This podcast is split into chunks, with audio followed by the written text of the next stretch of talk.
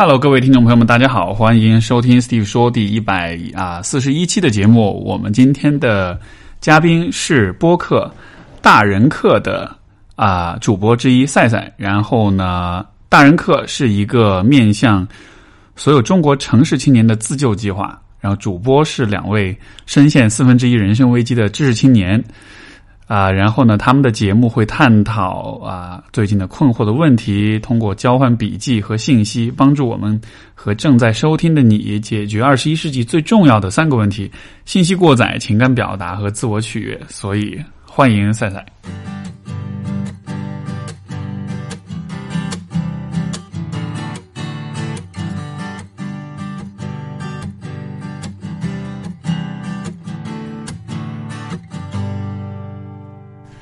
到你在念就是节目简介的时候，露出一种不可智慧的微笑，就是就这个话用就我们新媒体，因为我用我们新媒体从业者的话讲，就是就不是人话，所以我每次念开场白的时候，就是就总是会笑场，但是就是大概的意思是是这个意思。对，没有啊，是啊，就你就我我我读这个节目简介的时候，我就会觉得啊，这到底在说什么？哇，开玩笑，开玩笑，呃。但是我我刚才就想说嘛，就是你们罗列的三个问题是信息过载、情绪、情感表达、自我取悦，为什么这三个问题是那么是你们觉得是最重要的呢？就这个是怎么？呃，我们说它是二十世纪最重要，这是一个话术嘛。嗯，但可能更多的是因为这个三个事情比较困扰我和文怡两个人。嗯，我和文怡都是互联网从业者，所以信息过载肯定是一个。日常焦灼的问题，就是可能对于不是在这个行业的人来说，就或者说不是互联网内容行业的人来说，你反正每天看点热点，你不看就不看了嘛。就是就是你可以卸载微博和关，也可以关掉朋友圈，但至少对我来讲，我是不行的。就是我是一个做公众号的人，然后你每天看了这些乱七八糟的事情，就在会去想说，那有没有什么更重要的事情？就是。对，所以这个是信息过载给人带来的焦虑。就是说，信息过载实际上就是让你因为信息太多了，所以它让你没法区分哪些是更重要的信息。就是你感觉你永远在一个就是混乱无序的深渊里面打滚，就深渊可能过了一点，但是你的生活里面缺少一些就是 tiny structure，去缺缺少一些小型的东西，你可以护住自己的，嗯，呃，来抵抗这些每天都不知道发生了什么的破事儿。所以你每天会看，比如微博今天热搜是什么，就会有这样的。这个是一个我很可能几乎从来没有过的习惯，一直到了 一直到了可能最近的几个月才有一点点意识。我都之前都不太知道有微博热搜这样的东西。微博热搜反正一般也就是买的嘛，不 看就不看 啊。所以因为因为我因为就是说这个从事这个行业，所以你得一直我理解你得一直保持对很多信息的那种。关注，然后得一直知道什么是最新的，什么是最热门的东西。它倒不一定是最新的、最热的，而是说就是呃，普通人。当然，你也可以说微博上可能也不是就是真正的中国大众，但是至少比我自己朋友圈里面那些人关注的事情，可能要更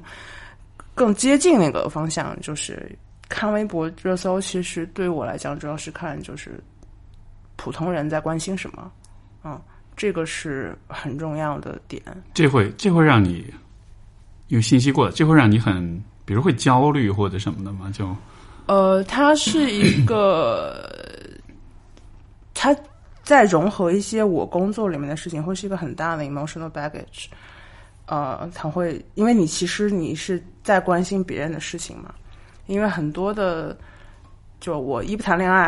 二不结婚，嗯，然后但你得看各种明星结婚离婚，对，所以就是这些这些事情，其实跟我的个人的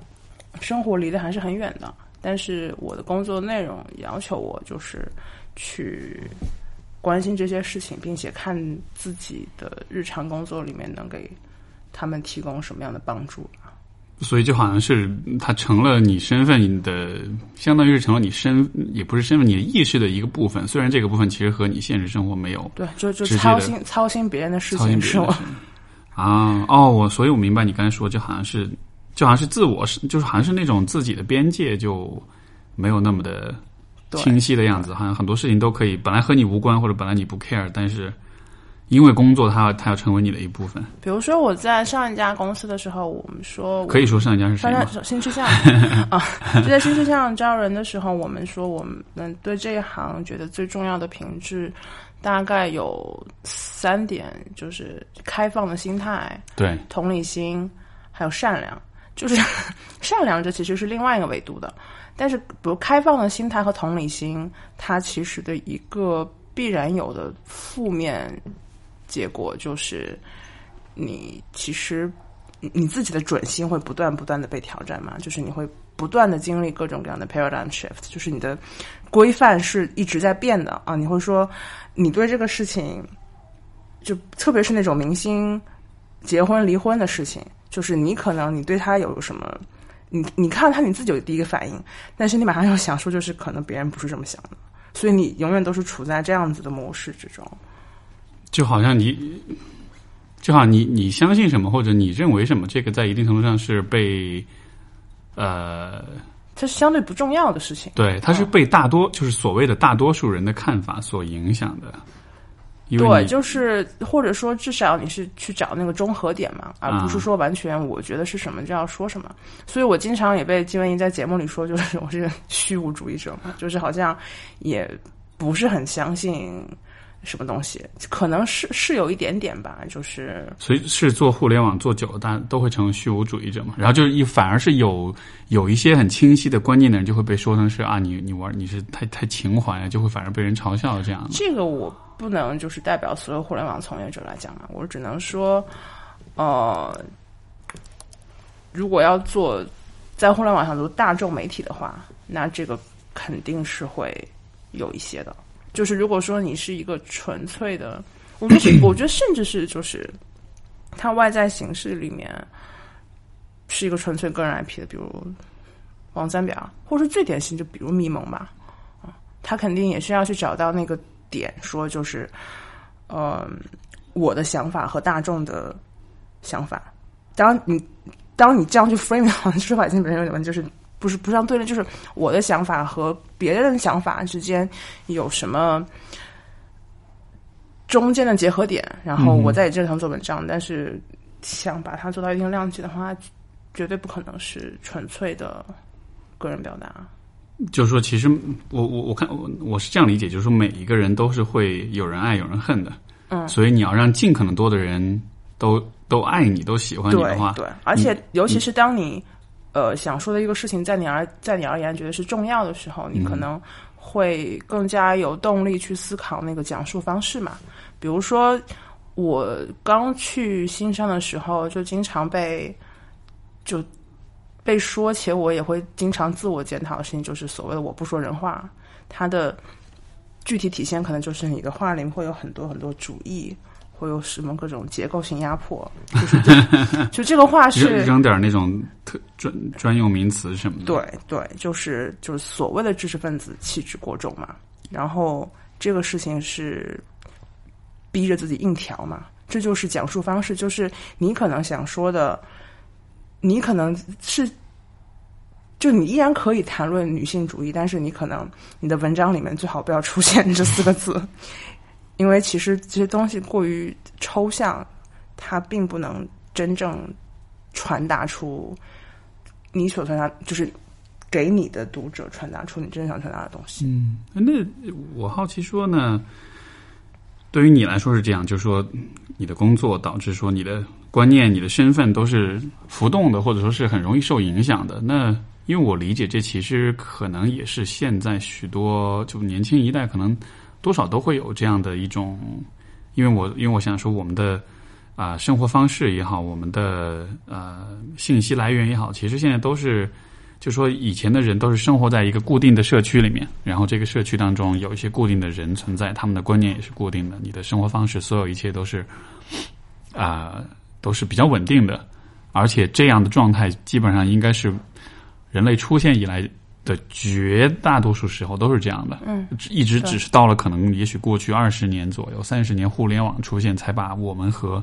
我们的社区之外的很多人联系在一起，然后好像那种世界的多样性，好像真正才就是我们才真正看到世界的多样性，然后我们才真正知道自己的就是所谓的透明化社会嘛，就是以前这些东西都存在，就是它，对它就是被隔断，或者说反正你看不到。对，因为因为通讯的方法的，就是因为因为因为因为地理、因为距离的原因，因为这个通信手段的原因，所以人们是看不到的，对吧？所以说可能，呃，因为这也让我想起，就是那个社会学研究会讲 high mover、low mover 嘛，就是说有些人是经常到处搬家的，有些人是一辈子都住在一个地方的，所以你就看到 high mover 的话就。他的价值观相对就比较灵活，他的思想独立性也比较强，然后他跟周围人的关系也比较浅。你会觉得 Mover 的思想独立性比较强吗？哎，对，但是就呃，难道如果按照刚才所说的，难道不应该是就是我不是经常搬迁的人，我反而是呃，当然独立这个概念很悬啦，但至少说你。你不不经常搬家的话，其实你的你所相信的东西就不会那么容易被动摇嘛。啊，我不就是就是我明白，就是某种意义上互联网上的游牧民族嘛，就是因为我要在不同的空间里面穿梭。这个对对对，这个很有意思。就是说，一方面你去很多地方，所以你对自己始终是有反省、是有内省的、是有思辨的，对吧？所以理论上说，这应该让你变得更思想上更独立。但与此同时，你也有可能被，就是不断的被各种新的观念所影响，所以你其实又一直在一直在变的，就你不像是 low mover 那样，你的观念是比较稳定的，是比较固化的。我自己的感觉是，其实人不同人的自省能力可能真的不一样。呃，对，就是可能，因为其实你你去到不同的地方，你能看见什么事事情。它其实某种意义上，你自己依然是有一定的，就是你在中也扮演点角色嘛，就是你的目光聚焦在什么地方。那可能对有些人来讲，我猜测就是他可能去到哪，他看到的就是都是像这种网红餐馆，就是可能你到时候去的地方其实都是都是都是一样的，因为而且在这种全球化背景之下，你你去旅游的话，你。每个地方你都能找到一些就是很很美国化的东西。星巴克，对，就是可能你去。我去年去美国落地第一件事就是去买星巴克，特别特别羞耻。后来想想，对啊，就是因为可能再加上就平时工作也很累嘛，就是你去真的融入当地这个事情，具体来讲你要做很多功课，就是你要对他们东西有大概一个了解，而且可能你的了解渠道也取决于说你是看的是。英文危机还是当地的什么东西？因为可能就是西方的报道方式或者英语国家的报道方式是完全和他们自己本地讲述版本是完全不一样的啊。当然，这好像有点 扯远。嗯我并不是一个旅行这这可能是我觉得每一个人对于就是不确定性的反应方式可能是不一样的吧。就像对，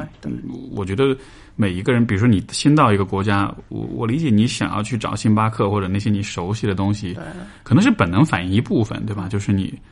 因为你确实面对太大的不确定性了，你想要找到一点点安全感在这儿。然后，但是有些人可能找到这种安全感之后，他就会慢慢的。放松下来，他就会慢慢的愿意说去去探索一些他没有见过的东西。我觉得就是去找星巴克挺好的，就是至少能喝到。我觉得我更经常发生事情就是我到了一个新地方，就是我不想去找星巴克，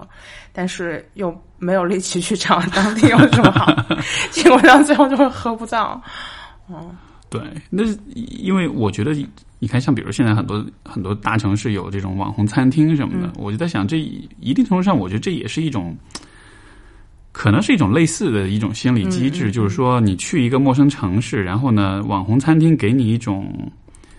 就好像你知道这个地方，你已经来过了，你已经通过照片、通过别人的评价，你已经来过了。所以，当你就是啊，真的去这个地方的时候，那种熟悉感，其实就就它好好像它会冲淡你对这个城市的那种未知感，或者说是一种就是大家出去旅游，呃，现在现在可能都。就追求所谓 experience 嘛，就说体验。然后这些体验其实现在是大部分，包括我自己啦，可能到一个地方都是就是 curated experience，就是别人帮你已经孵化好的，然后你去就行了。然后这个事情就是你从纯粹抽象概念来讲，肯定就不太理想嘛，就是有一种你自己到了一个地方你都没有自主选择，你你体验过的东西就跟别人一样。但是实际情况，我觉得就还好啊，就是 我我会觉得，我我会觉得，就是也许大家会就是说出去玩一趟也不容易，所以可能是希望尽可能多的去发现、去体验所有的事情。就就像比如说我们，你说现在大家有信息过载的现象，我也在想说，也许。也许就确实是人们那个叫什么来着，formal 对吧？fear of missing out 嘛，就是你你怕错过一些东西，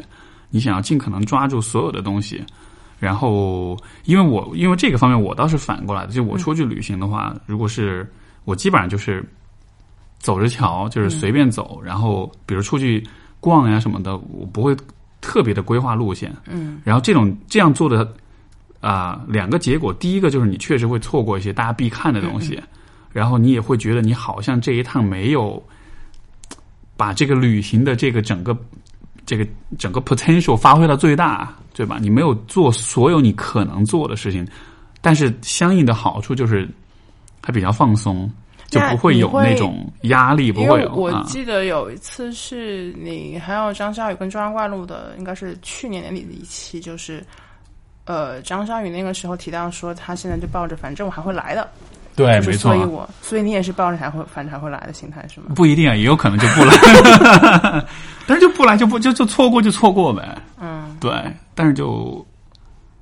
因为就这世界那么大，我觉得好的东西都要错过的了。就这些，但错过了就也不可惜嘛。因为就我不知道，我我个人是觉得就我在很长一段时间里面也不是非常能明白，就是 formal，就是其实就跟你刚刚说的一样嘛，就是。错过了就错过了，就是反正你体验不全，绝大多数事情跟你没有什么关系。但是我现，比如说，我会去想，我妈她要是出去玩一个地方的话，她肯定还是说，嗯，想去的景点都要去到嘛，这事情对她来讲是非常非常重要的。然后，呃，如果你去问她说这是为啥，她肯定是说就是来一趟不容易嘛，就是，但我感觉，当然这可能有一点有一点过，有没有可能是大家就平时的生活里面，就是你的日常生活里面的那种精神满足感还是少的？我觉得至少这是这个国家很。现在非常明显的一个地方嘛，就是因为消费代替了很多的作用，就是代替代替了很多别的功能，就是它不仅仅是买东西，它还包括你的整个人的精神生活，可能都是构建在上面的。然后你没有什么别的选择，就是在国内基本上除了北京、上海以外，你的文就是文化类活动是很少的嘛，就不存。当然，北京、上海也没有什么 Shakespeare in the Park 这样子的事情，就是你你那种就是。免费的或者是低价的文化活动是很少的，然后大部分就是如果你不在北京、上海的话，这也是为什么现在那么讨厌杭州嘛，就你是没有什么你的精神生活是没有得到满足的，所以呃，出去之后就是那种体验，说我要就是嗯，应该叫什么？就是把事情做到极致吧，就是那种需求会非常非常强烈。是不是？就说好像你在自己所生活的地方缺少那种精神生活或者有意义的体验，然后你去旅行的时候，你就会期待我是应该在这个地方对对对，因为你会觉你会觉得说，就是它至少比什么看书、看展这些事情应该要容易一点嘛。而且的确是的，就是因为你刚刚落脚到一个地方的时候，就是周围环境它就是会给你。突然很大的刺激，你会觉得你的感官一下子被放大了，说啊，就是还有这样子的地方那种。而且而且，就正因为我觉得就因为这个原因，所以你去到一个地方旅行，在那个地方你看到一些其实没什么大不了的事儿，但是在你你会觉得，哎呦，这个好。对对对。像像我那个之前在上上个月还是上上个月去澳门玩，然后就。我们就在一个类似景点的地方，就坐那儿坐地上吃东西，然后突然就有人那个舞狮子、舞龙，就突然就跑出来了，而且是那种，因为我们坐那个是一个空地嘛，然后完了我这个很有趣，就是那个空地它就是有那种呃上面有顶，所以它是乘凉的地方。然后但是你看所有人都很羞涩的坐在周围，然后我就比较嘚瑟，我坐在那个整个场地的正中间。拍照了吗？也不是怕去坐那儿吃东西，因为我我我只是就比较喜欢搞这种事儿，就是大家大家大家做的事不敢做的事儿，我偏要去做。我问的就是你留下照片了吗？啊，没没有没有，就啊就只是对，然后就就只是坐在那儿，然后完了，然后那个舞狮子的人就跑进来了，就他们就在那个圈那个场地，就刚好我在正中间，他们就围着我转，他们围着我转的时候，我突然就有一种很迷幻的感觉，我觉得。这这这这是一个什么状？但是但就是那种感觉，就是那种你你会觉得你出去旅行，就也许他舞狮在当地，他可能就天天都会有，嗯，因为他好像是当地的一个，就可能是那种广当地特色广场舞，呃，有点类似那种感觉，就他们其实只是出来，就是每天这个 daily practice，嗯只是出来练习一下而已。但是就在我看来，我觉得哇哦，那是一个好特别的体验。所以就也许就这个可能就是我我们所说的出去旅行，你所你想要去寻找的那种很特别的感觉。对。对，我刚才问你说有没有拍照片，是因为我想就是最近，呃，大概有两个星期前吧，不是有那条新闻，就是很多就珠穆朗玛峰，因为有很多网红去、啊排队排队，然后还还有不少人就是死在上死在上面嘛。然后就是那种，我前几天也在跟朋友讲这个事情，因为我呃上周在成都，然后晚上去找人喝酒，然后我住在春熙路旁边，然后我自己是一个不太喜欢大型商业体的人，就是那种大型商业建筑总是让我就是 very very cringe worthy。然后，但从我穿越过去那个就是先我。可能是因为我去成都次数还是少，就是我我没有想到，就是现在春熙路那边，就红星路那边已经热闹成这样，它有了一点点、一点点、一点点芝加哥的，就是感觉。然后当我穿过去的时候，然后看到就是大家在拍照啊，然后灯又很亮啊，你就你会很想就马，然后你结合就是珠穆朗玛峰这个事情，你会马上想到说，就是我们对于好生活的定义，在多大程度上是被社交媒体改造了？嗯，就是我一定要留下一点什么证据，才能说，呃，我觉得是个好生活。当然，你你也可以说，就是在很长一段时间之内，就是旅行的乐趣的一部分，就是要告诉别人我去过什么什么地方。也许它就先于社交网络之前很久很久。但是只是说现在提供了一个更加方便的工具，所以你每时每刻你想都会有一部分说，就是我要让这个体验尽兴的一个方式，就是要拍照片。对，因为社交媒体它的形式、它的机制决定了说，一切都是分享嘛，就是 I share therefore I am，对吧？以前是我思故我在，现在是我分享故我在，就是你要在社交媒体上有存在感，你必须就是就是所谓的分享，而你分享的可能就是你当下在干嘛，你在做什么，然后。我觉得这种机制带来的结果就是会会让人们变得很啊、怎么说呢？就是我我们会很会很着迷于去分享，以以至于有的时候我们分享的可能是需要是一些我们装出来的、演出来的东西。所以，嗯，比如说珠穆朗玛峰这个顶上去排队，虽然说你登顶之后，那确实是一种很有成就感的那种感觉，但是就是当所有人在那排队的时候，嗯，因为你肯定不愿意去拍一个有很多人在那个地方嗯的照片，你肯定是大家是挨个一个一个去拍，对吧？因为你不想让这个事情显得是好像这是一个网红店，这是一个网红店，然后然后你是在那儿，你只是其中之一，其中一个人这样的，就呃。包括现就是各个城市旅游景点也好，网红店也好，然后我觉得就是大家都会有更多的是那种需要去有一点用力的去构建一些，去装作，去去去创造一些你可能本来没有的东西。就是所谓的每个人都是品牌嘛，就是你在就是在网络之上，就是都有那种就自我呈现的压力。嗯，我我感觉就是就它会让人们就是总是在。装这个事情还是其次的，就是重点是你在就是各个数字名数字平台，就是而且有的人就是在微就是就是就是新媒体常用梗嘛，就是人在微博、微信就是的状态是不一样的。就是当你在各个数字平台就是创造了这么多虚拟的我之后，那它对于你那个真实的我会造成什么样的影响？就是就好像是你分享的东西，它的乐趣、它的好玩，有一半都是因为你分享的方式，对，就是而不是因为这个事儿本身实际的体验。包括说说简单粗暴一点，就是以前可能是就是 Fight Club 里面说，就是你买的东西就是会拥有你。现在啊你分享的东西，也也许反过来，也许反过来也会拥有你，因为至少说，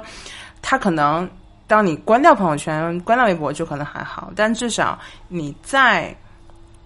你在朋友圈里面的时候，你的你要怎么发你的。已经是有一个范式在了嘛？我觉得最典型的例子是，就是在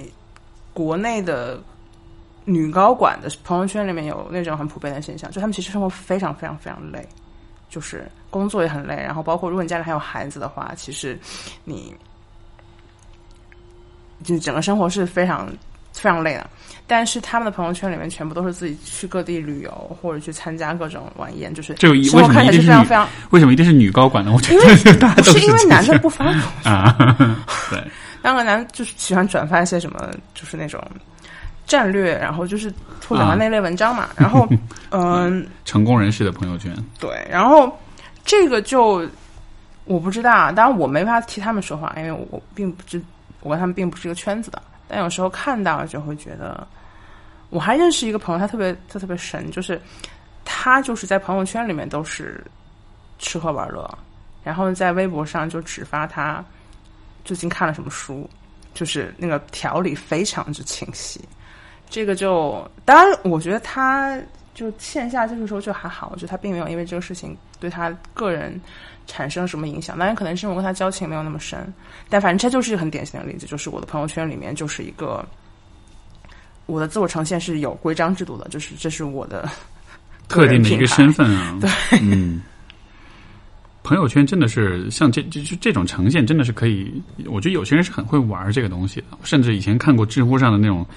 就是那种嗯八卦的帖子，就有些人真的是可以玩那个不同朋友圈的分组，他真的是可以运营出不同的人格出来的，然后在不同人面前会，就当然这是比较极致的玩法。那那你跟他们聊过聊过吗？就跟你你认识这样子的人，然后跟他们聊过吗？没有啊，我不太，因为因为我其实不太，我不是特别特别的，就就当我在刷，比如朋友圈或者微博或者什么的时候，呃这个可能也是慢慢形成的一种意识，就因为就你每次刷朋友圈，你会你会觉得你会感觉很糟糕，你会 feel like shit，因为你觉得大家的生活都好美好，嗯，因为你其实是把每一个人生活的 highlight，然后全部所有的那些高光时刻全部聚合到一块儿，然后你这样一刷，你就会觉得好像每一个人的生活。都是充满高光时刻，就你会有这样一种幻觉，然后对比之下，你就觉得我今天有什么高光时刻？好像没有，我这个星期有吗？好像也没有，我这个月好像有一次。但是相比于每一个人每天都在发生的高光时刻，就会有那种非常自卑的感觉。但是这个感觉是一个你需要有意识的去，就对我来说，我是有意识的去啊，就是我会注意到，我会我会意识到这种感觉是是假的，是幻觉，因为我会意识到说每一个在发朋友圈的人。就他们都只是人而已，而人的本质、生活的本质是百分之一的高光和百分之九十九的无聊、跟空虚、我我觉跟得这是一个辛苦。我觉得这是个挺挺挺北上广，或者就是挺北京上海的一个问题吧。我会讲这个，就是因为就比如说我我我舅妈很喜欢就是发自己做菜的那种图，就菜都拍的非常丑。对，是，但她她是很开心在发嘛，然后包括金文也跟我说过，就他回家了之后可能会他在苏州嘛，就会加一些就是本地的亲戚，然后他们的朋友圈就是是画风完全不一样的，包括我的呃上一份公司就是新事项的时候会有很多读者的微信嘛，就他们没有啊，就是没有什么出去旅游不旅游，我觉得这个就是。真的就是北京、上海的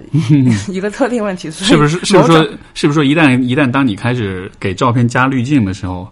当你开始走拍 ins 风的照片的时候，某某种程度 某种程度上是吧？因为我感觉是因为就是北京、上海就是没有生活，就是你其实没有什么生活嘛，就是其实你感受不到生活本身带给你的喜悦，就是你也没有时间，就是亲手做顿饭，或者是弄弄弄个什么手工，或者是呃和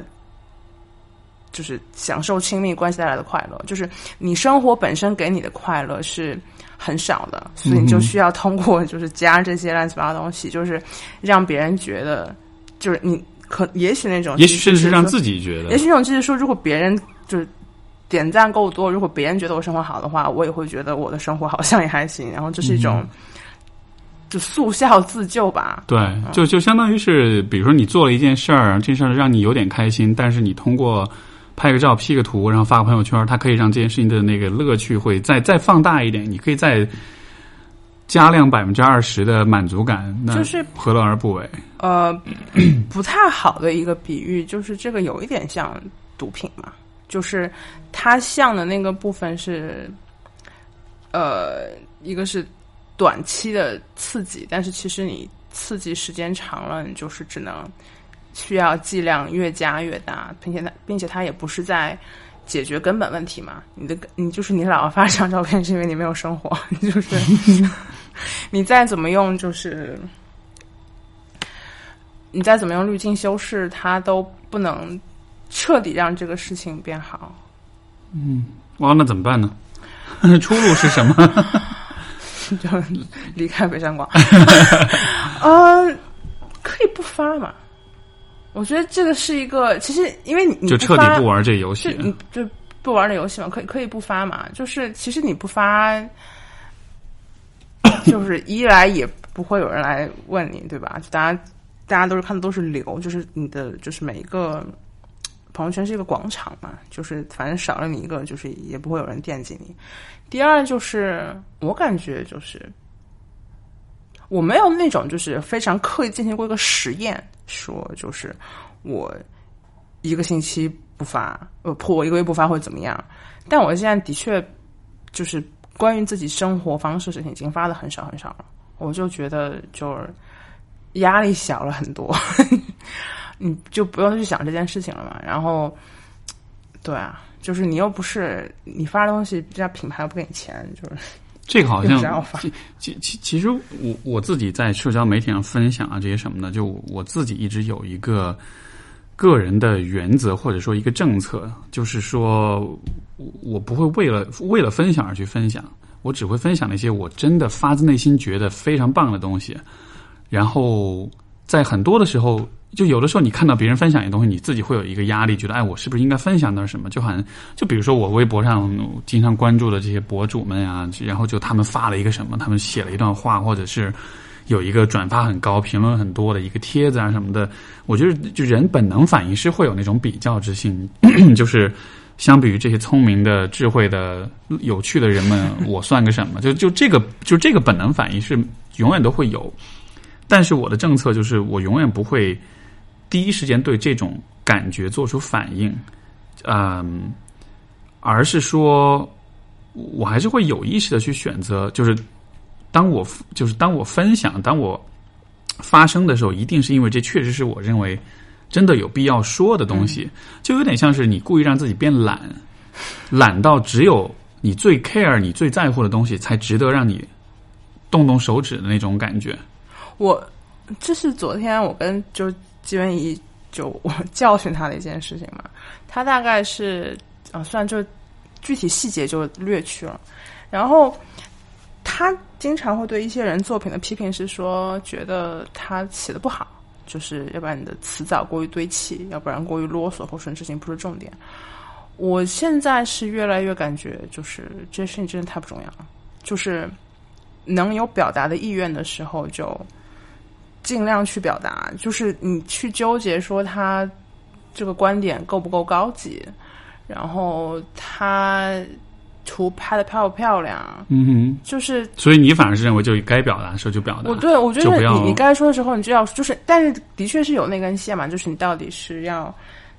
展示给别人看，还是说你要表达？但我第二层想说的可能是这个事情对于女生来讲可能会更。这也是我想问的，这这是这当中是不是其实会有性别的差异？会有吧，对就是最基础的那个道理，就是就是女性所谓长期被观看嘛，所以就被人喜欢这个事情，对于女性的自我认知来讲，还是一个你可以在理念的在理念上，在抽象上对它嗤之以鼻，但是在你的实际操行里面，就是它是依然是一个让你就会把你困住的一个东西。它是现实，是真实存在的。对，就是你，你不仅会就是在乎别人怎么看你，你可能还会用你假想中的别人的眼光来审视自己啊。所以，当你可能每次在你你本来说你今天。呃，觉得今天穿挺好看，但是等你在发出的那一刻，你就会发现说啊，是不是会有人觉得说我今天穿的有什么问题？你去吃了什么餐厅，然后你觉得今天特别特别好吃，但是你在发的那一刻的时候，就会觉得你看那些图和那些东西，会觉得说别人是不是会觉得我不咋地？就是就是在就是发之前的时候，就都会有或长或短的这些呃自我审查，嗯，所以导致了最后大家能看到的那些。成果一定是就质量比较高的，就是质量比较高的资源，就是花了很多时间去修饰它们。嗯，是啊，这个好像的确是我在我自己的感觉当中。比如说，如果要发个自拍什么的，我经常被我女朋友骂，就她就说：“你这个发的什么丑照啊？就就完全不对，这是一种，这是一种，就是非常下意识的反应，就是你这样子不行，就是对你这样子一定会被人说不好看的。而且他又做媒体嘛，所以他也就也是非常关注这个，不是不是不是，他做广告，对对对，所以说他就非常非常关注这方面。Branding 啊，形象啊，这什么的，但是确实就是这个，我觉得就从一个比较直男的那种角度，这确实不是一个特别重要的点，就是就是就像你说的，好像对于至少我自己的感觉，就是我在分享在发表的时候，我的确没有太觉得我是被审视的，或者我是被别人观看的，然后我需要去考虑到观看我的人会有什么样的感觉，嗯。就更更多的还是一种比较。也许是所谓洒脱，就是说，你们看就看，但那是你们的事儿。但是我想发的东西，这是只是关于我自己的，然后就可能会把这个事儿看得更开一点。但是我理解说，可能对于啊，尤其对于女性来说，就她一直是有那种被观看、被审、被审视、被评价，尤其可能是外表上面，就是外在的东西的这种被评价的，所以她可能就。久而久之，形成了一种就很多很多很多年条件反射，条件反射形成一种下意识的一种一种倾向，就是当我在展现自己的时候，啊，一定是有人在观看的。但是，就接着你刚刚的话讲，我现在对于所有这些就是呃困境一类的东西，就我大概的政策就是，除非他就是发生了什么。非常严重的后，就是有一些非常严重的后果，比如类似于就是，此处不举例子，会把事情岔到另外一个话题上。就是他只要没有产生非常非常严重的后果的话，我觉得就是可以尽少的谈论它。嗯，因为我对社交网络的一个不满，就是或让我觉得很不舒服的地方，就是经常是一些很小的议题会被过度上升嘛，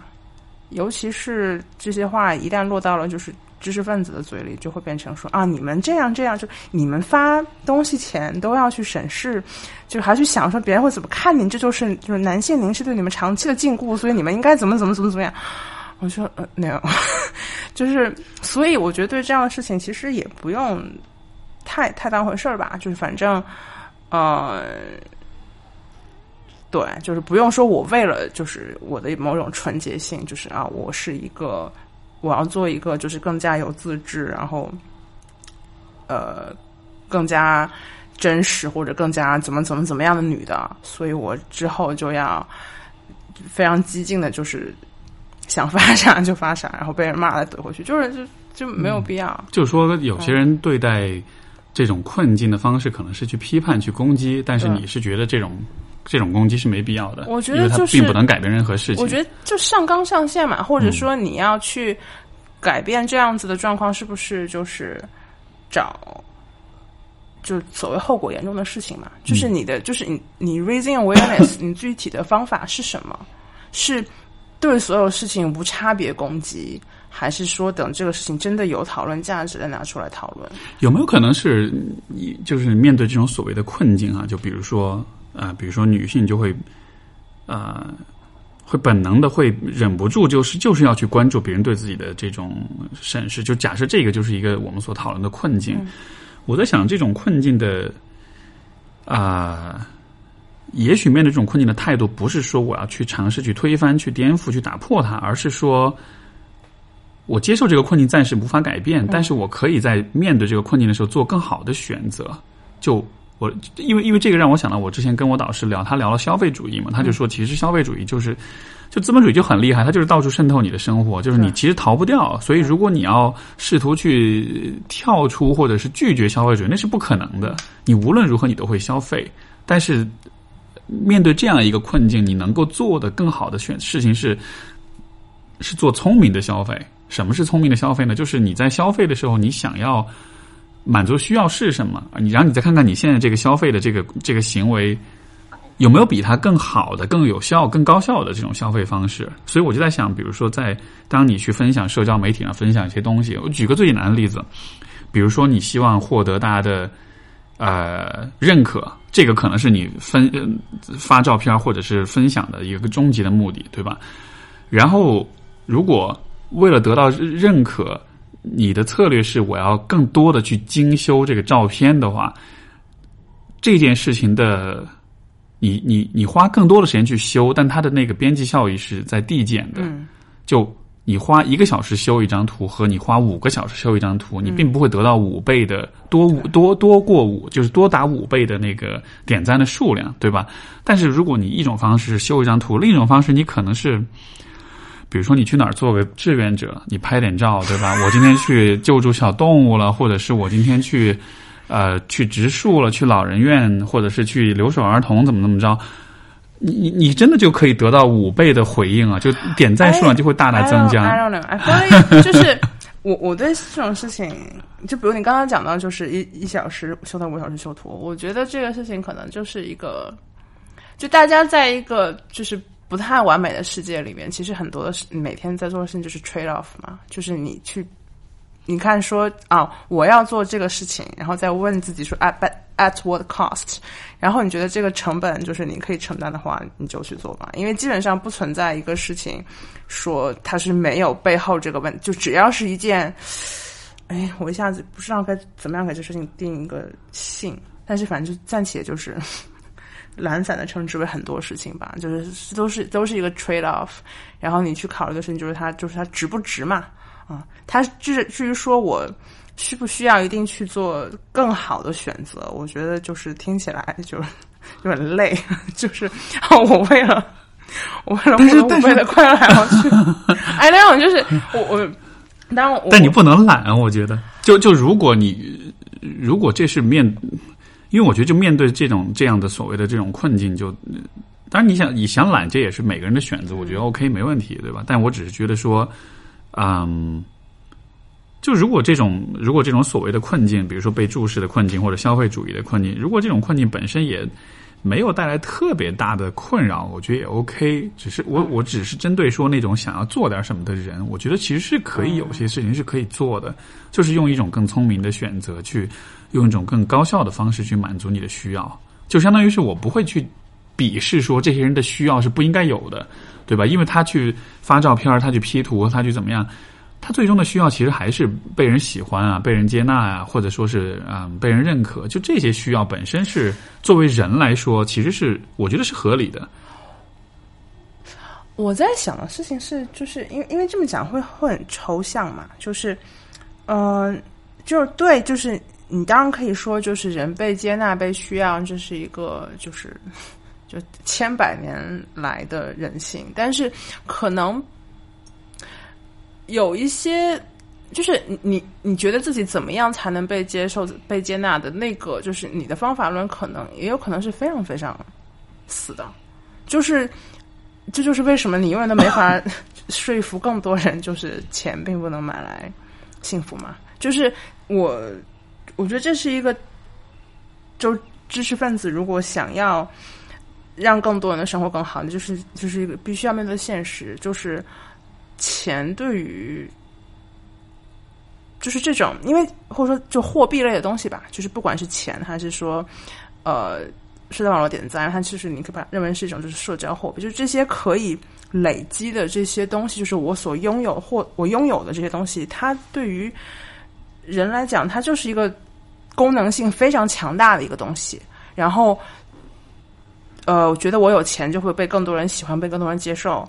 我的生活就会更幸福。这是一个需要很大很大力气，先去把它推倒，然后才会有之后的说，你除了这个之外，嗯，除了钱之外，除了就是获得更多点赞之外，你还有别的选择，就是你可以去干嘛干嘛干嘛干嘛。我觉得这个可能是因为这一部分是更难的一个事情，就是因为金钱毕竟还是我们这个社会的基础运行规则嘛。然后其实现在也没有讨论出来一个真正行之有效的讨论它的办法啊。你说大家消费的时候说就对一部分人会说这是因为你的他和你的什么就是个人的那体有什么重叠啊什么什么之类，但是说白了其实还是因为我是感觉就是现在。国内的消费大部分还是停留在就是炫耀性消费，就是炫耀性消费的意思就是说我买东西是因为我要让别人觉得我有钱，那其实就是没有绕开钱的这个话题嘛。嗯，买东西炫耀消费一定是因为让别人觉得有钱嘛？那就是 that's definition 炫耀，但对对对，但是这但是我意思是这只是这只是他表象的他他想要得到的东西，但他背后真正的需要是什么？让让别人觉得你有钱，然后。这会如何影响别人对待你的方式？就我就我觉得这背后的那个需要还是不一样的。就是这就是我刚才说的嘛，就是你需你被需要被接纳，这个是你的那个 end，然后钱是那个 means，是那个方式。对，我的就是 my my point being，就是这个 means 它的合法性，就是它需要很大的力气去推翻它。就是，而不是说，它不仅仅是一种方式，就是这个方式就是 because it's so much bigger than everything else。这这方式为什么？但是这个方式为什么是去推翻它呢？我只是我是觉得，如果你有了更好的方式的话，那你它自然就会去替代现有。你放在一个实实境演练里面，你想象一个，就是他一直觉得我的生活快乐就是来自于我有更多的包。你怎么具体你要怎么去说服他说，你不一定需要去买包，而你可以去。做志愿者呢？那那比如说，就你你买了更多的包，然后啊，这会怎么影响别人对你的看法？或者这对你的生活会有什么样的影响呢？因为你如果因为你买来的包不不是说我只是为了装东西用，就就你买很贵的包，肯定不是一个单纯是功能性的选择，嗯，对吧？它不是一个生活上啊，我我需要很多有很多东西要装，我买很多包来。你买的包就是。奢侈品的包显然它是超过了包本身的功能性的，所以它一定是有社会社会意义的，它一定是有这个就是社交的意义的，对吧？所以说你买这个包对于你的社交生活，对于你的人际关系会有什么样的影响？你买更多的包会，因为这对每一个人来说是不一样的。比如说有些人她身边的闺蜜都各种买包，所以她想要不被鄙视，她想要跟大家能够平起平坐，对吧？对于有些人来说，她买包可能是因为呃呃。这样，周围就会有更多的人去捧他，去赞美他，去给他点赞，去认可。对于有些人来说，买包可能是在于，嗯，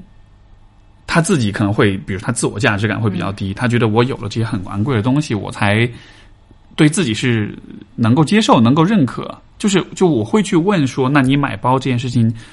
归根结底，他对你带，他给你带来的到底是什么？它满足你的那个根本的需要是什么？我觉得就是你一层一层一层的挖，挖到最后你会看到，就每一个人虽然买包这个动作大家都是一样的，嗯，但是其实每一个人的根本的动机，我觉得是会有很个人化，会有很独特的那一面的。所以说，我的理解是，你要去说服一个人不去买包的，呃。方式就是在于你需要去找到那个非常个人化的那个很根本的那个 那个动机，然后你再看看这个动机它满足你满足这个动机的方式是否有更好的方式。他还要付你钱来呗？就是这是你的 不是这个三生不是不是这个这个那样这个不一定是要找咨询师啊，我觉得是每一个人都可以这样子去去思考的。因为我感觉就是你刚才说的，就是说他是因为什么事情，就是用我们。经常喜欢怼别人那句话，就是普通人不是这么想的。就是这些，我到底是因为什么才变成这样？这事情是非常后置的。就是为什么要嗯买这么多包出去？因为我每天背着这个出去，我就自我感觉良好，like this makes me feel good about myself。然后这个是我我感觉就是，如果你去问一个人，并且他对这个事情在这阶段还是有还是有一定程度的认同的话，他是肯定会这么回，因为就开心啊。然后。这个在我的概念里面就已经，当然我没有什么，一方面是我没有什么动力，但是我感觉就已经很难聊下去了，就是那种啊，你开心就好，就就对对啊，就不关我什么事但是但是我不觉得，就当一个人说开心啊的时候，这就是他可以给到你的最，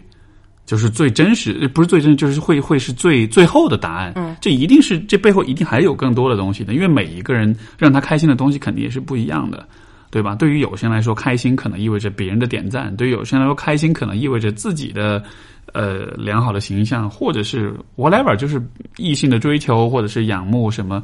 我是觉得是可以，就是更多再去挖一层的。像比如说刚才举那个例子，如果你买很多包，是希望在闺蜜之间能够平起平坐，对吧？那你买很多包，买完之后有没有让你们的你的闺蜜们更加的尊重你，更对更就是在对待你上面？因为实际上，一一别人对你就是不尊重或者没有平起平坐，我觉得更多的体现其实不是在于你们拥有的包的那个贵重程度，而是在于比如说大家在讨论一些话题或者在互动的时候，别人可能会打压你，可能会说你的一些不好。那在那样的情况下，你做了什么，对吧？你是怎么回应的？因为我是觉得，如果一个人每一次都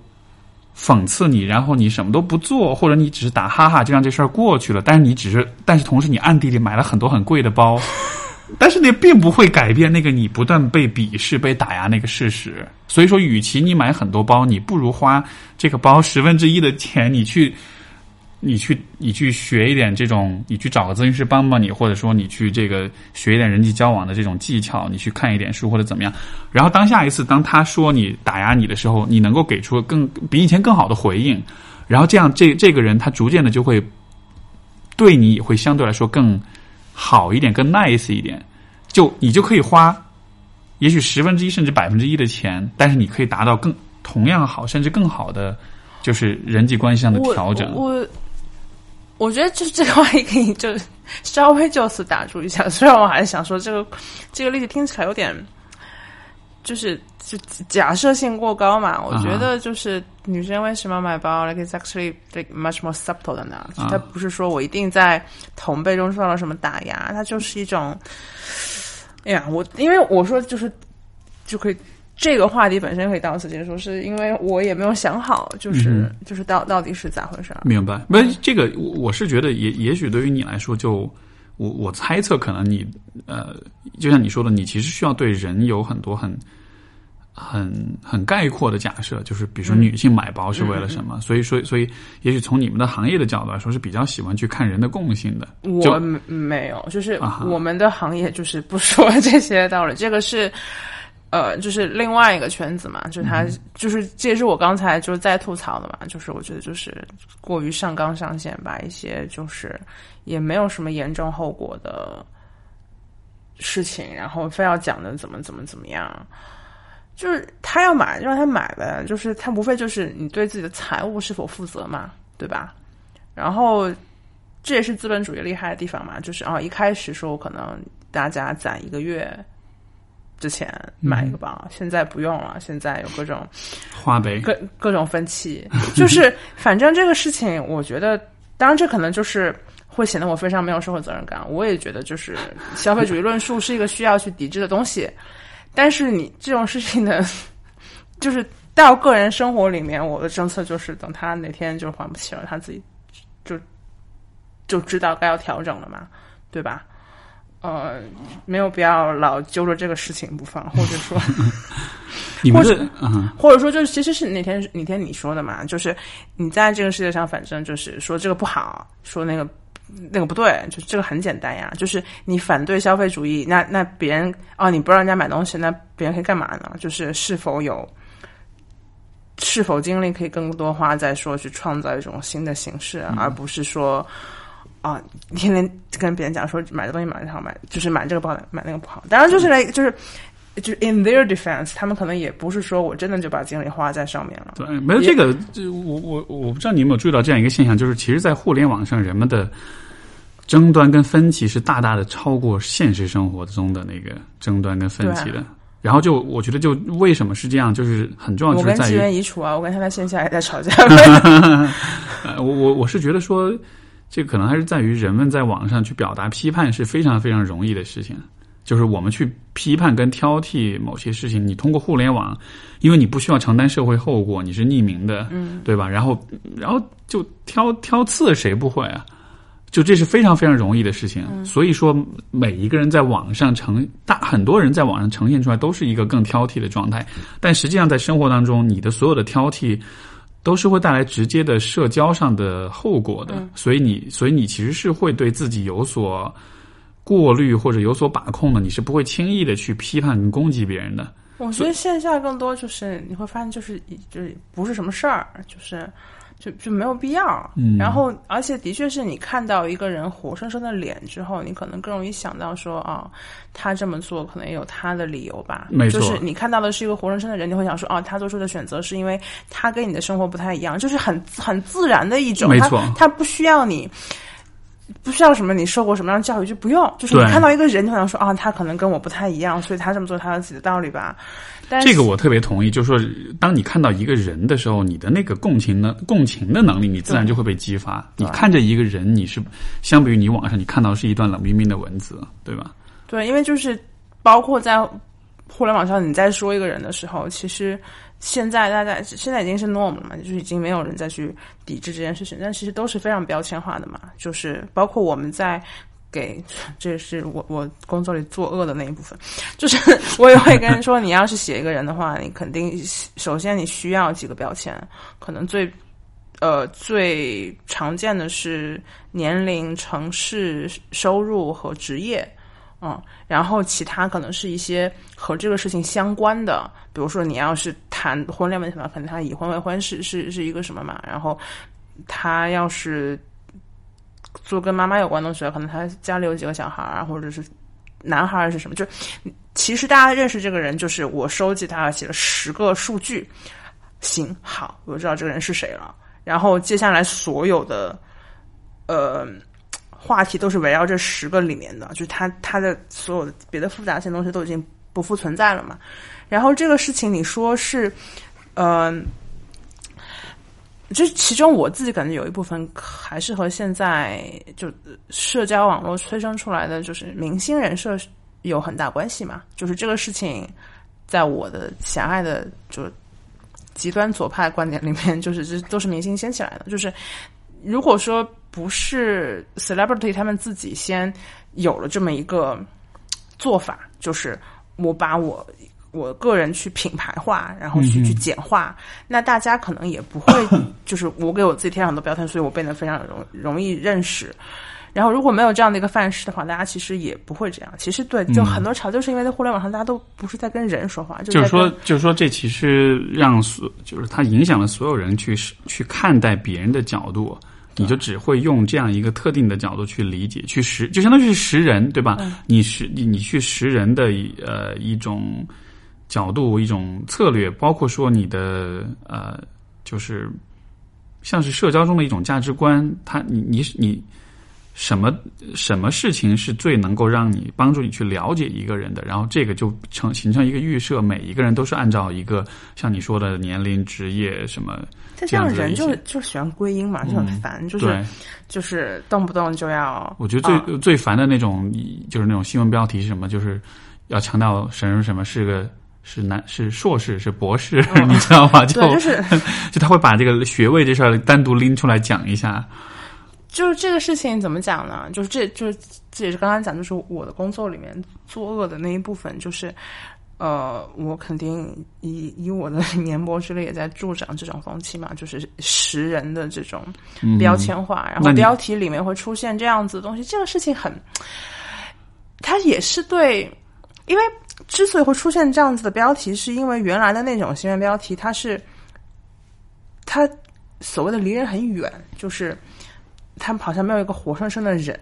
然后后来大家就变成了说，那我一个事情最好是有一个人，然后在他身上发生这个什么事情，然后这个人我是要不然是有代入感的，要不然是熟悉的，要不然是对他有成见的，他就会催生出很多很多很多这样子的标题，什么就是。四十二岁博士，我瞎瞎讲，就会出现很多很多这样子的标题，然后，对，然后就现在把我们就带到了现在这种境地，就是每一个人好像他的个人的历史、他的个人的经历，就是更加复杂的事情，已经就再也不会去讨论了。没错，就只是说你的就就对着标签说话嘛。所以这很有趣啊！你看前面我们在说信息过载，就其实大家每天接受很多信息，可是实际上这些信息的，比如说像新闻，你看新闻的生产过程，就这些信息当中确实很就是垃圾，因为它就它垃圾不是说它不真实或者不准确，而是在于它当中暗含的，比如说对于人的假设，对于人的理解，它就是一个很很很很不完整，一个很有偏很很偏见或者很局限的一种角度。就是截稿时间在那儿，就是 就是因为的确互联网内容它存在大型量产的这么个事情啊，所以肯定百分之九十的东西都没有什么必要看。但是你反过来讲，就是。当然，这可能就是纯粹从我非常个人的角度来讲，我也不是觉得大家真的需要对这个事情就是也自我感觉不好，就是，但是这些东西背后也是人在弄的嘛，就是它也是一种创造就业的形式。对，那你说就是写这些东西的人，他是不是真的就说我要跟你说这些？可能就就他们也很无可奈何，就是这整个生态都有一种，嗯，就非常畸形的地方。所以我有时候看到就是。知识精英去，呃，哦，这这个这个其实这个其实倒没有，这个有点扯太远了。反正对啊，就是我，但总的来讲，就我觉得大多数人是可以选择不看，就是就没没啥好看的。嗯，像那个播客也好，或者像像故事 FM 他们那样的，对吧？他会讲把一个人的，包括那个陌生人的故事，哎，不是不是和和陌生对话，陈小南那节目就。我我是觉得，就像这样的节目，像这样的视角，其实就会相对会人性化很多。就他其实是会更多的看到这个人他的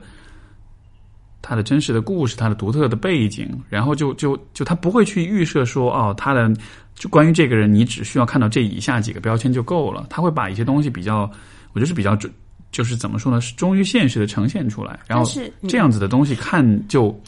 会更有意义一些。我我我这里硬硬怼一下，就是，但是你讲到呃和陌生人说话和故事 FM，你会第一感觉意识到这是一个非常知识分子的节目吗？相对来说，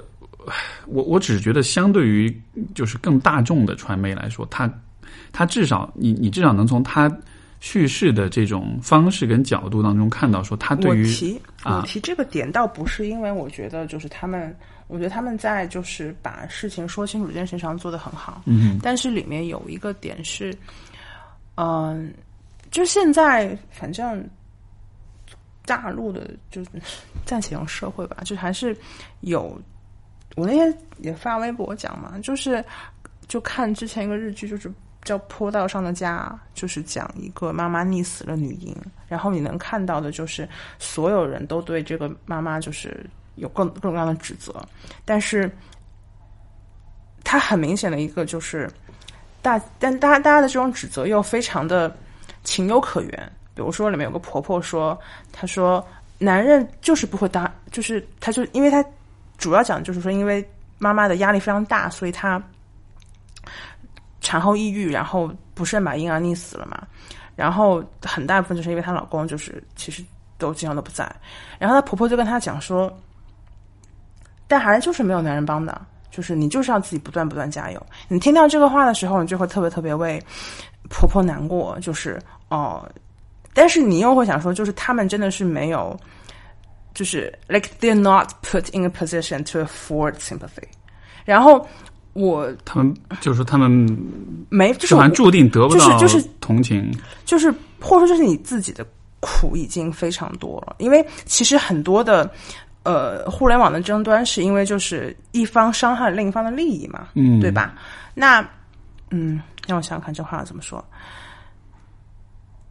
就是如果一个是如果一方已经让另一方受到了伤害，然后这个时候你还让别人说你要去体谅他也不容易，这是这个要求太高了啊。所以你你置身事外的时候，你可能能，我觉得就是对于大多数的，就是社会新闻类的议题，就是。知识分子是有那种，呃，是有那种 luxury，是我可以置身事外来看的，就是我可以以一种相对的上帝视角来看，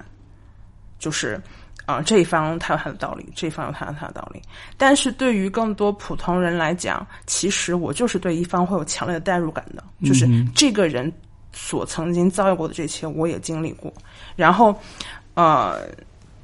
这个我们的 生活的这个文化环境架构里面，就是让我们无限趋向于，就是一旦自己受到了伤害，第一反应不是去 blame the system 嘛，而是就是群众斗群众，就甚至有时候就是我也会犯这样的错误，但我想不起来什么时候。包括可能，比如说我对于男性的一些攻击，其实也不公平嘛，就是大家其实都是被现在的父权所迫害的。然后包括比较典型的就是，比如同志和就是女性主义者，就经常女性主义者或就是同志会骗婚嘛，就是你可以说就是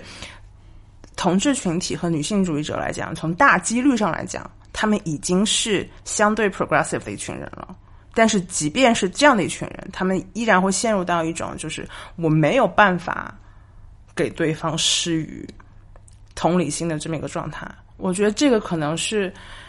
当然你说你说这对方是指什么？是指恐同的人吗？啊，就是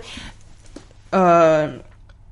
直女会说，就是骗婚的同志都是哦，渣男嘛，明白对吧？啊，但其实这个问题显然不仅仅是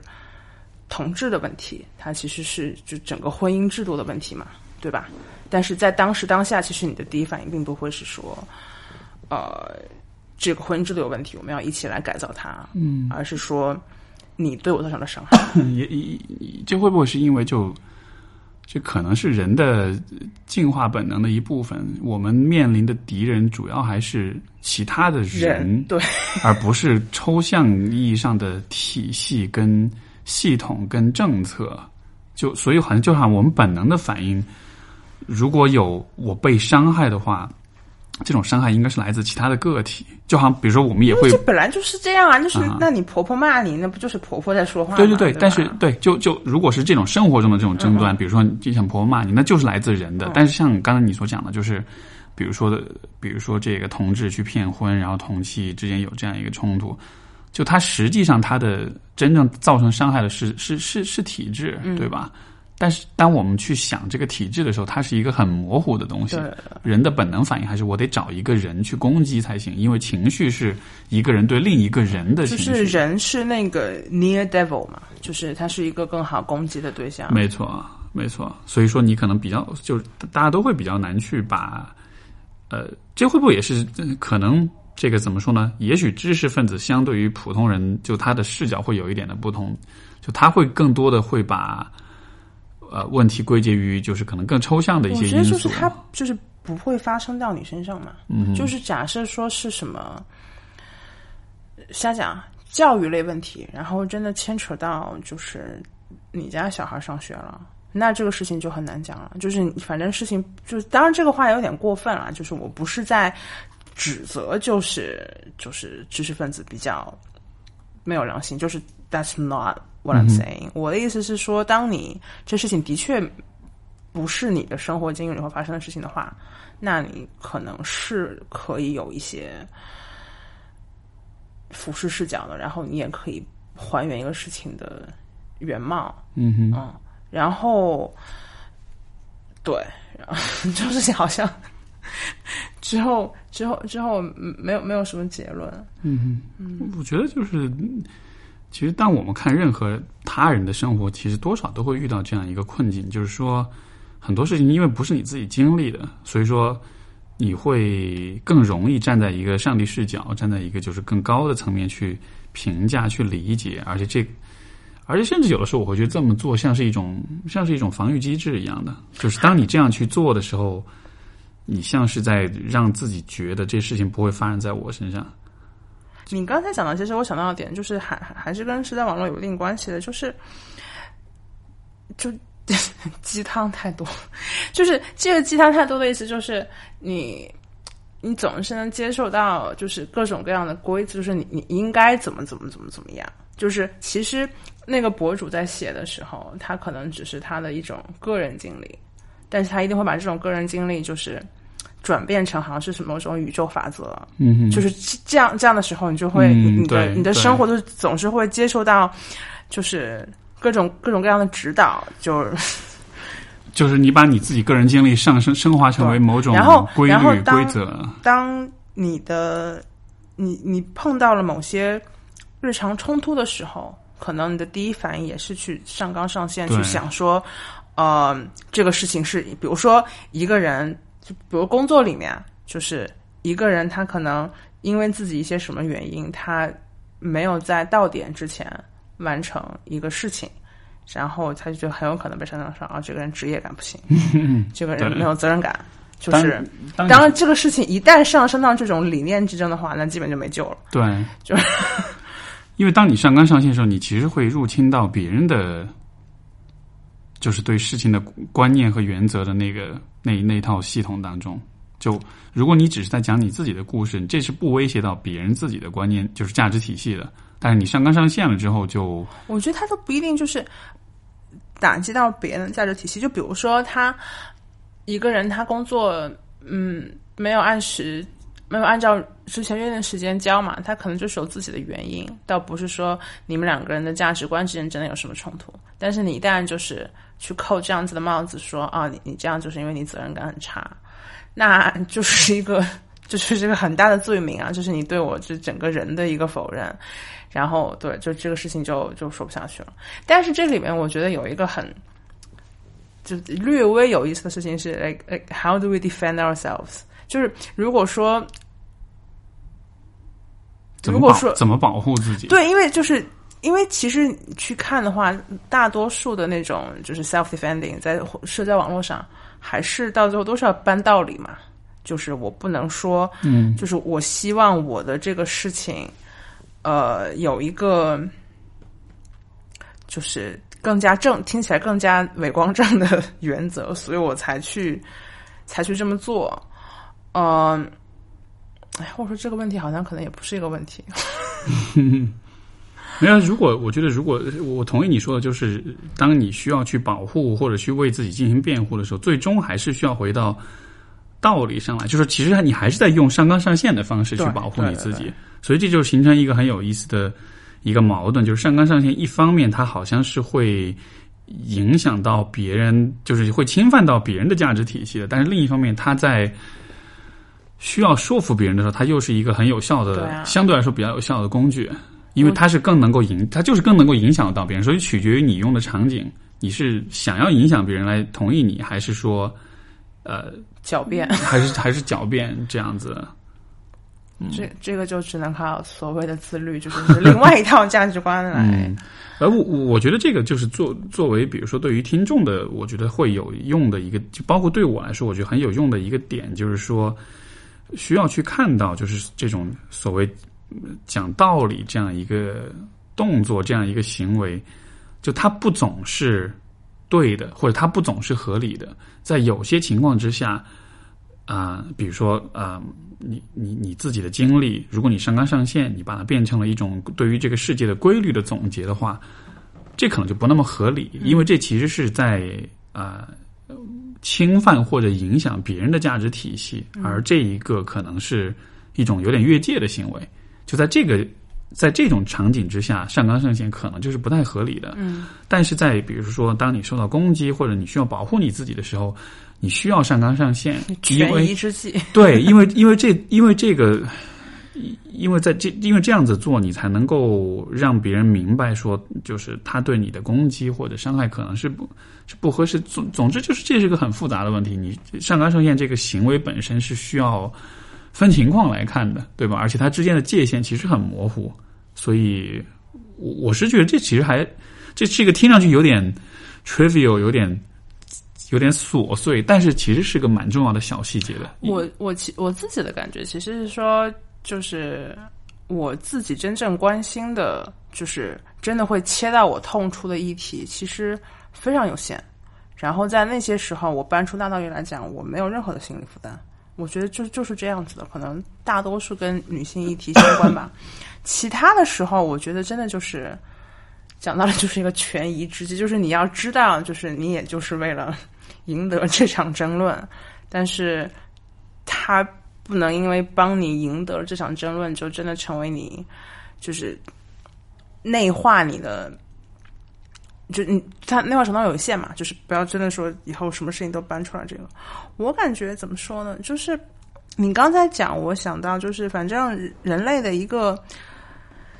就是亘古难题，就是就我是被外向驱动还是被内向驱动嘛，对吧？然后规则这个东西，其实讲白了还是，如果是你是。规则导向的话，就是或者说道理导向的话，其实某种意义上还是别人说好的事情，给你总结一下，它是一种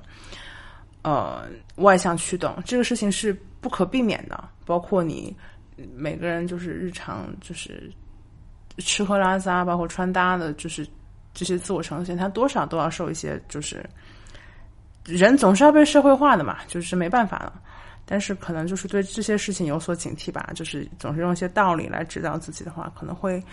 就离你自己这个人，可能就会会越来越远。就是这道理，其实对你来讲，它只是看起来非常，就大家都在讲，然后其实跟你 就是说规则跟道理跟传统，它在很多方面是可以节省你的时间的，可以指导你的生活的，然后你是可以去依赖它的。但是就你不能完全的依赖它，就在某一些对你来说很重要的领域，你是需要有自己的选择和。和判断的，或者说，就是这是我朋友之前跟我讲的，说其实你你在过日子，就是就所谓的人生也好，其实你都是一点一点去找，就是 social norm 里面有哪些部分对于你来讲是 make sense 的，有哪些部分是 doesn't make sense 的，就是比如说结婚，比如说嗯要不要去上学校，就是要不要去就进行更高级的教育。或者就是这些事情呢，呃，它也没有什么好坏不好坏，它到最后其实就是哪些事情对你来讲是成立的，哪些对你来讲是不成立的，呃，然后这是会是一个非常非常非常非常长的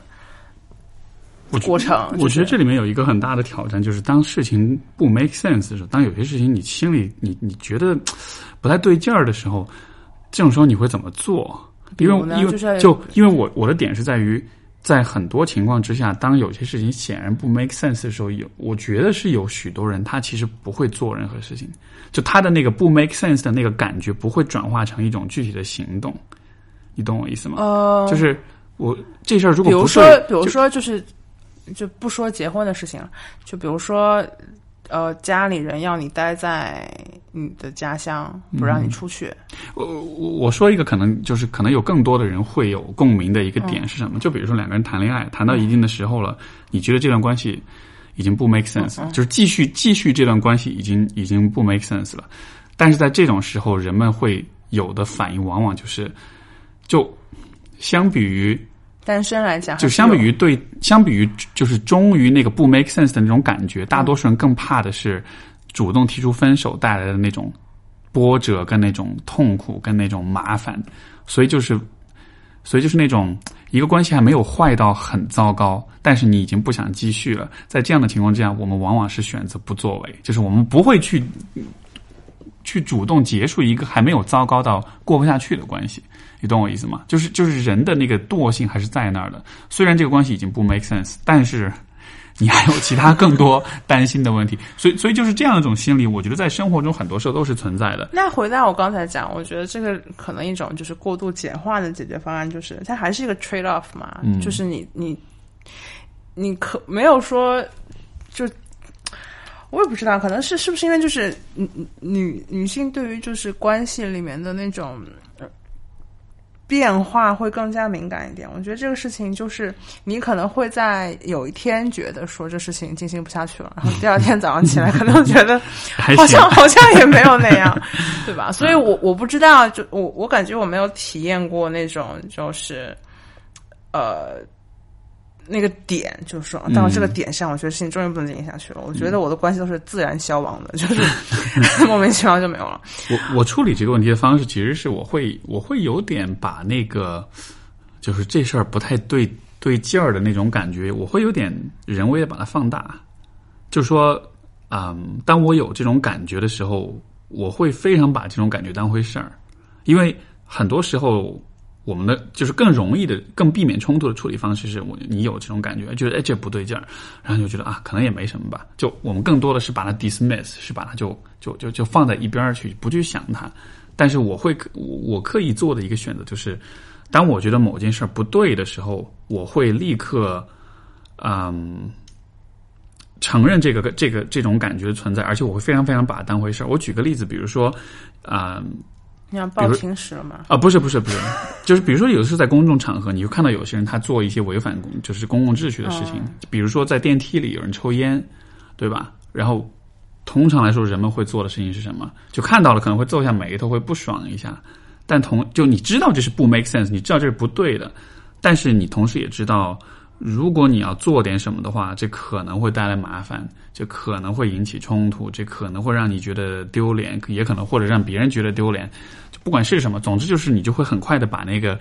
那种不对劲儿的感觉给给压下去。我然后我我觉得这两个类比有点放在一起有点奇怪，就就是因为你你不敢在公共场合制止人抽烟，就讲白就是怕嘛，对吧？他其实没有更多的背后别的东西，但是你敢不敢放弃一段感情，这个里面。它不是不是一种敢不敢啊？可能可能因为我我没有那个怕的部分，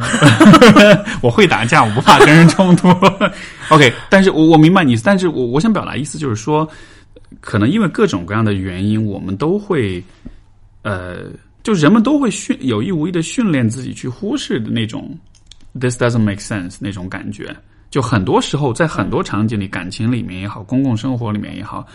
呃，家庭、职场，很多时候我们都有意无意的训练自己，把这个感觉放到一边儿去，甚至有的时候就这种感觉，它会自动的，就是无意识的就被我们屏蔽掉了。是但是我的点就是在于，我觉得这种感觉应该是我们有意识的去对它更加敏感，而且是对它更加承认的。当这个感觉出来的时候，像电梯里制止人抽烟，其实只是小事儿。你如果实在不治，其实也 OK 了。就说白了，也没有特别大的问题。但是我只是以小见大的说，就是当你在这样一件小事上你都这么做的时候，你每天做十件这样的小事，嗯，然后到了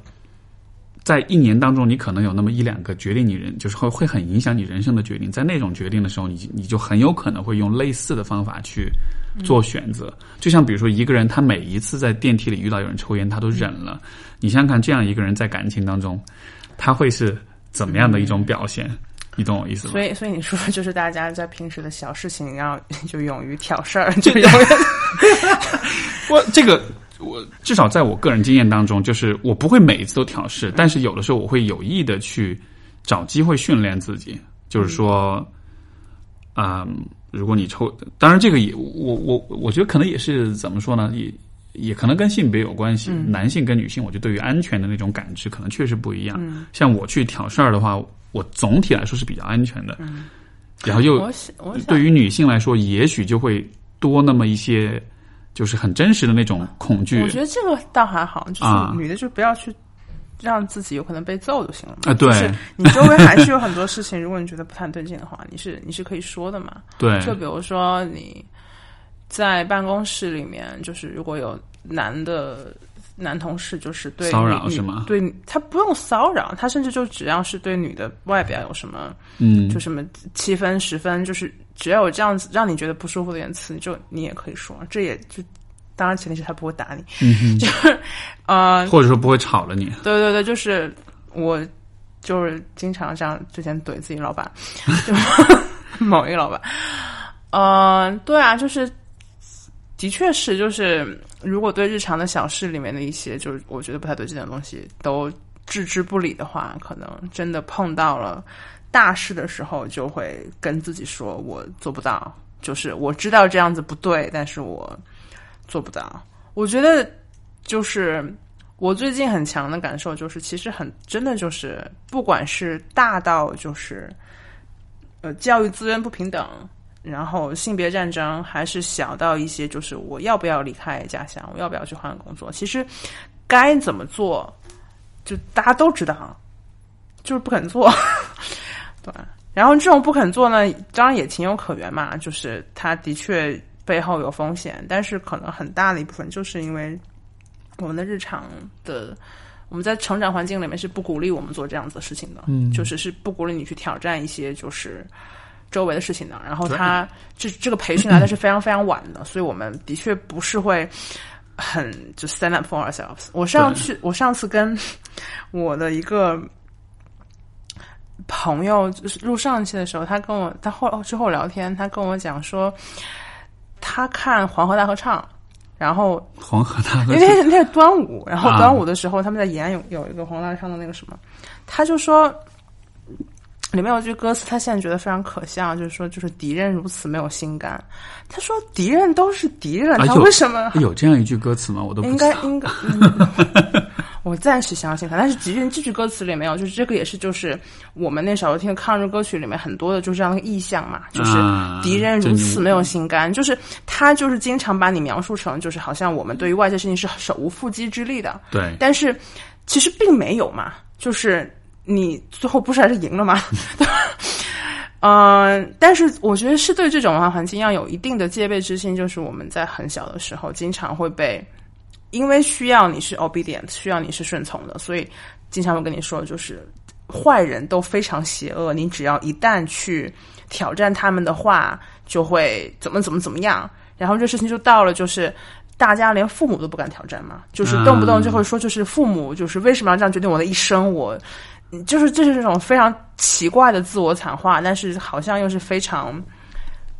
就是。非常普遍的事情，所以想，我觉得有时候想想这点，会觉得可能其实，尤其是父母，就是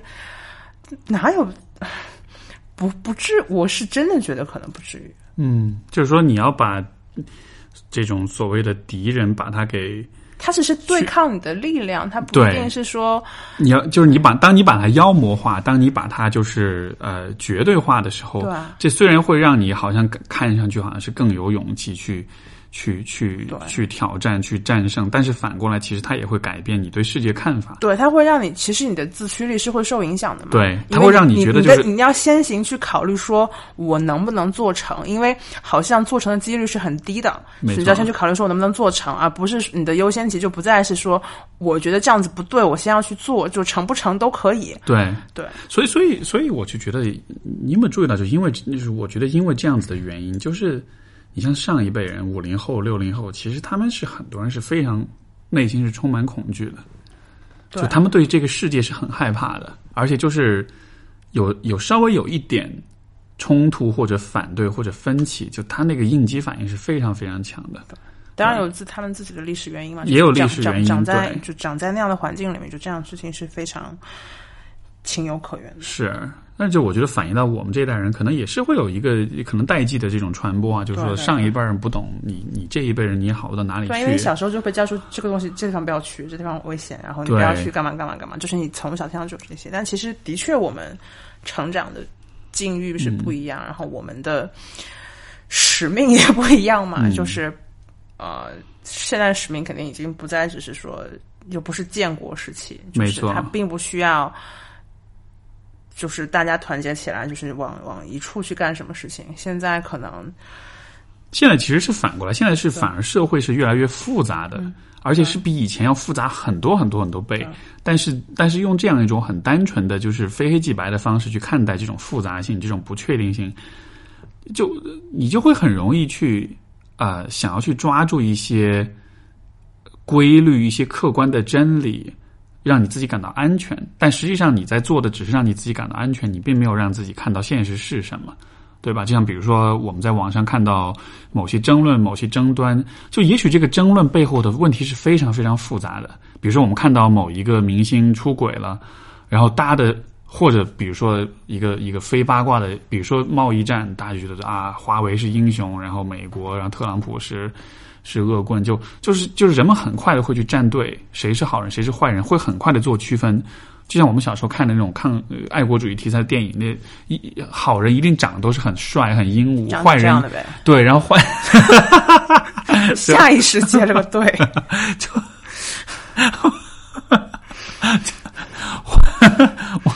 我我我我其实都没有听清楚你在你你刚才说的是说你自己。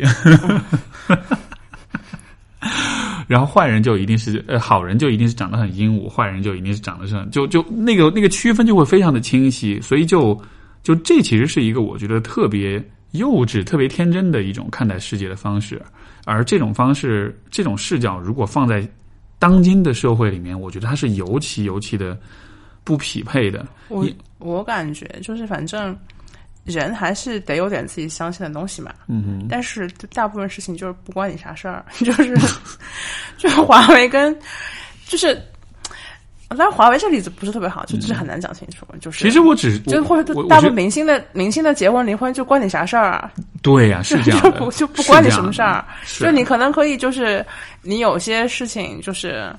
啊，你是你实在看不惯谁，就吐槽一两句，就这也没啥。但是去参战就非常可怕。不过我倒觉得，就是像比如说明星八卦这种，就是呃，我觉得它对于每一个人的相还就还是有一定的关联性。关联性在于什么？就是当我们在探讨这些问题的时候，我们会给自己构建出一些我们自己的一些叙事，或者我们自己的一些一些观念。然后这个我觉得反过来是有可能影响你的你你自己生活中的选择我我觉得没有哎，我觉得现在明星就是按照大家的意愿在上演各种戏码。就是你看，每次就是任何男明星出轨，大家都那么生气，就是代入感嘛。就这个事情也，就是就是这个人可能也是我男朋友。嗯哼，嗯，他们有没有去引领新的话题？我觉得依我所见，没有见着具体的实例。有啊，我你不觉得就“渣男”这个词被广泛的应用，这其实就是一个这样一个结果吗？就是当我们批判明星的时候，我们都会很快的把渣男标签贴出去，然后你会看到现在生活中人们讨论自己生活中的伴侣的时候，都会很快贴这个标签。嗯，但是其实就像就是其实世界是非常复杂的，我从来都不觉得渣男是一个非常好的标签，就他不会。他不会对你有任何的帮助。OK，你把它说成渣男，然后我觉得又怎样？就是我我现在，我我不知道，我我原来也觉得就是“渣男”这个词本身就也不知道在说啥，但我觉得他其实还是现在话还是点中了，就是 男的挺重要的一个点，就是自私嘛，嗯就是对关系的不重视。你可以说“渣男”这个词本身，呃，太过于粗糙，或者太过于激烈，或者就是那种攻击性过强。但是，就我是说这个词本身啊，就是 有一定存在价值，只是说现在的那个话题还没有挪移到说，就是渣男真的说的是什么，嗯，就是男性在关系就得里定定义的精确一点。对，就是男性在关系里的自私，当他们发生什么事情之后，就是关系不是被摆在第一位的，然后总是要让女的去维护这个关系，然后到头来还不领情，这是一个我觉得还是在国内男性里面挺普遍的现象。嗯，这我这我同意。所以他就是有一个，对，他就是有一个不太好听的说法。嗯，所以然后这个说法本身也导致了一些讨论的失焦吧。是，可能就这个语语言本身是可以再稍微精确一点的。嗯嗯嗯嗯，好的，好吧，好，我们聊了好多，是我都有点忘了我们刚才聊的是些什么东西。不知道，完全本纯纯意识流是？因为本来是可能是要整体介绍一下节目，然后后来就是从信息从信息过载，然后就是对是，那那你觉得你的节目有被很好的介绍吗？啊，或者你会怎么描述？我就是我对节目最好的介绍。嗯，我我我最后补充一两句吧，就是我这个大人课这个东西最早是季文怡想做的，他是一八年的时候就想做这个东西，然后他的他跟我论述的理由基本上都非常抽象，他觉得就是中国年轻人需要这么一个东西。然后从我自己来讲，我是一个很早被催熟的人，就是你小时候就这样会不会说懂事嘛？然后所以你你知道怎么样按照就是大人的方法做方法做事情，就是你是一个靠谱，你是一个就是有责任感，并且你在工作上就是非常值得放心的人。然后别人来找你，你讲出一堆道理。但是我到了这个年纪，我九一年的，我今年二十八，然后我会意识到，其实我不知道为什么要这么做，就是好像这些就只是一些强加在上我上面的规范。所以现在做这个节目，对于我来讲，自己对对我来讲最大的意义，可能是就是一个是刚才说到的嘛，就是去理性，就是哪些规范对于你来讲是有意义，哪些规范是没有意义的，或者是。存在这个区间之间的有哪些东西是让你觉得说我其实应该去这么做，而有些事情其实是会让你不适的，就是这是这是一部分。然后另外一部分就是说，嗯、找回自己的就是 autonomy 嘛，就是人还是要有基本的自治权，这个可能是对当下的不少人的某种挑战，就是觉得自己的生活是没有准心的，就是被很多东西追着走。然后好像也没有什么时间留给自己，对，然后希望这个节目今后能做到说，至少在听的 那每两周的一个小时里面，你会觉得说那那一小时的时间，虽然是听我们两个人在吵架，但是 那一个小时时间是属于你自己的，就是我们说的什么事情是不重要的，重要的是就是，呃，你因还是我们说的话，你自己想到了你自己的什么事情。啊，对，我没有，我就说你你们说的话还是重要的吧，不然不 如果不重要就没人听了。没有开玩笑，但是就、不，但是我同意你说的，就是说还是人们都还是需要有一些自己的空间的去做些思考。你看，就消费，我们讲消费主义啦，我们讲社交媒体啦，就其实大家都是在抢你的时间、精力、注意力，然后但是就。就是你自己身上发生了什么，很多时候可能就是被一笔带过了。对，或者说你自己身上发生事情，放在消费主义的这个语境里面，或者放在比如说社交媒体语境里面，它其实就是被扭曲的，或者说它是被它是被片面的呈现的。但是实际上你是可以有一个。呃相当于只有你和你自己去参与的一个社交媒体，啊，然后在这里面你会发生在你身上的事情，难道你自己还没有发言权吗？对没错把这种权利让渡给别人，就是别人说你就是今天照片好不好看，别人觉得这东西买的好不好，就就关他们啥事儿，不关他们啥事儿。是是，而且尤其就是关于，我觉得就是关于自我、关于人的很多问题，确实就我们也没有太多空间去讨论。你看，像比如说你们做媒体，你们不会去讨论关于人的，对吧？就是说，就是很个人、很深、很深层、深层的东西，都是靠标签来的我们。是做公众号的嘛，就是 对你要是就现在国内依然有，就是数量在急剧减少，但依然还是有很好的媒体在做去去还原一个更加完整的人物嘛。嗯呃，所以为自己，我觉得为自己创造空间，我觉得也是同样的这样一个，就是说你是还原你自己对，因为你可能我们还是比较习惯了去从一种比较比较大众媒体的角度，比较简单粗暴的角度看自己，但是实际上，如果你去在一个更为独立的空间里面去看自己的问题，还是可以发现很多很就是可能很多问题的答案的。所以，我最后可能还要补充一句，就是说，应该是普鲁斯特讲的吧，就是，嗯、这话用用中文要怎么讲？但是因为我看到的也是英文的 quotes，所以就很奇怪。就大概就是说，呃，人只有对自己才是个就英文原文是 everybody is a mystery only to themselves。啊，就是你之所以，所以你在你自己面对你自己的时候，你还是会感到很多困惑，说你不能理解，对这些事情都非常非常正常。而之所以就是别人为什么就你对别人是没有神秘感的，对你对别人是可以这么说吗就对，就是因为你没有对你对别人是没有神秘感的，所以你才会经常会被一些就是规则性的很硬的东西所扭曲，说你是一个什么样的人，是什么样什么样的人。嗯，然后。所以，即便你自述的时候，也不代表说哈，我知道我是什么样的。我觉得就是我就是不知道我是什么样，但是至少说有一些事情是不是不一定真的是别人说的那样。我觉得能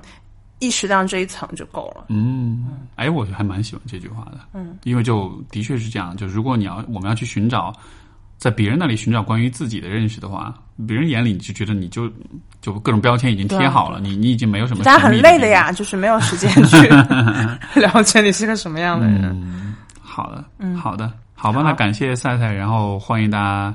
去听他的播客《大人课》，可以在呃苹果的播客上找到，还有喜马上面有吗？西班牙有，还有其他平台吗？呃，因为最近就是对中文独立播客有点就是管制，然后也不知道苹果的平台会不会一直非常的稳定。搜一下吧，对嗯对对，但是还有你的微博，对，微博是爪赛赛，爪是百爪挠心的爪，赛是比赛的赛。行，你的微博我也会写在那个节目评论里面。好好，的，好，非常感谢赛赛，然后我们到这儿。要回杭州了，好的，那各位听众朋友们，我们就下周再见，拜拜拜拜。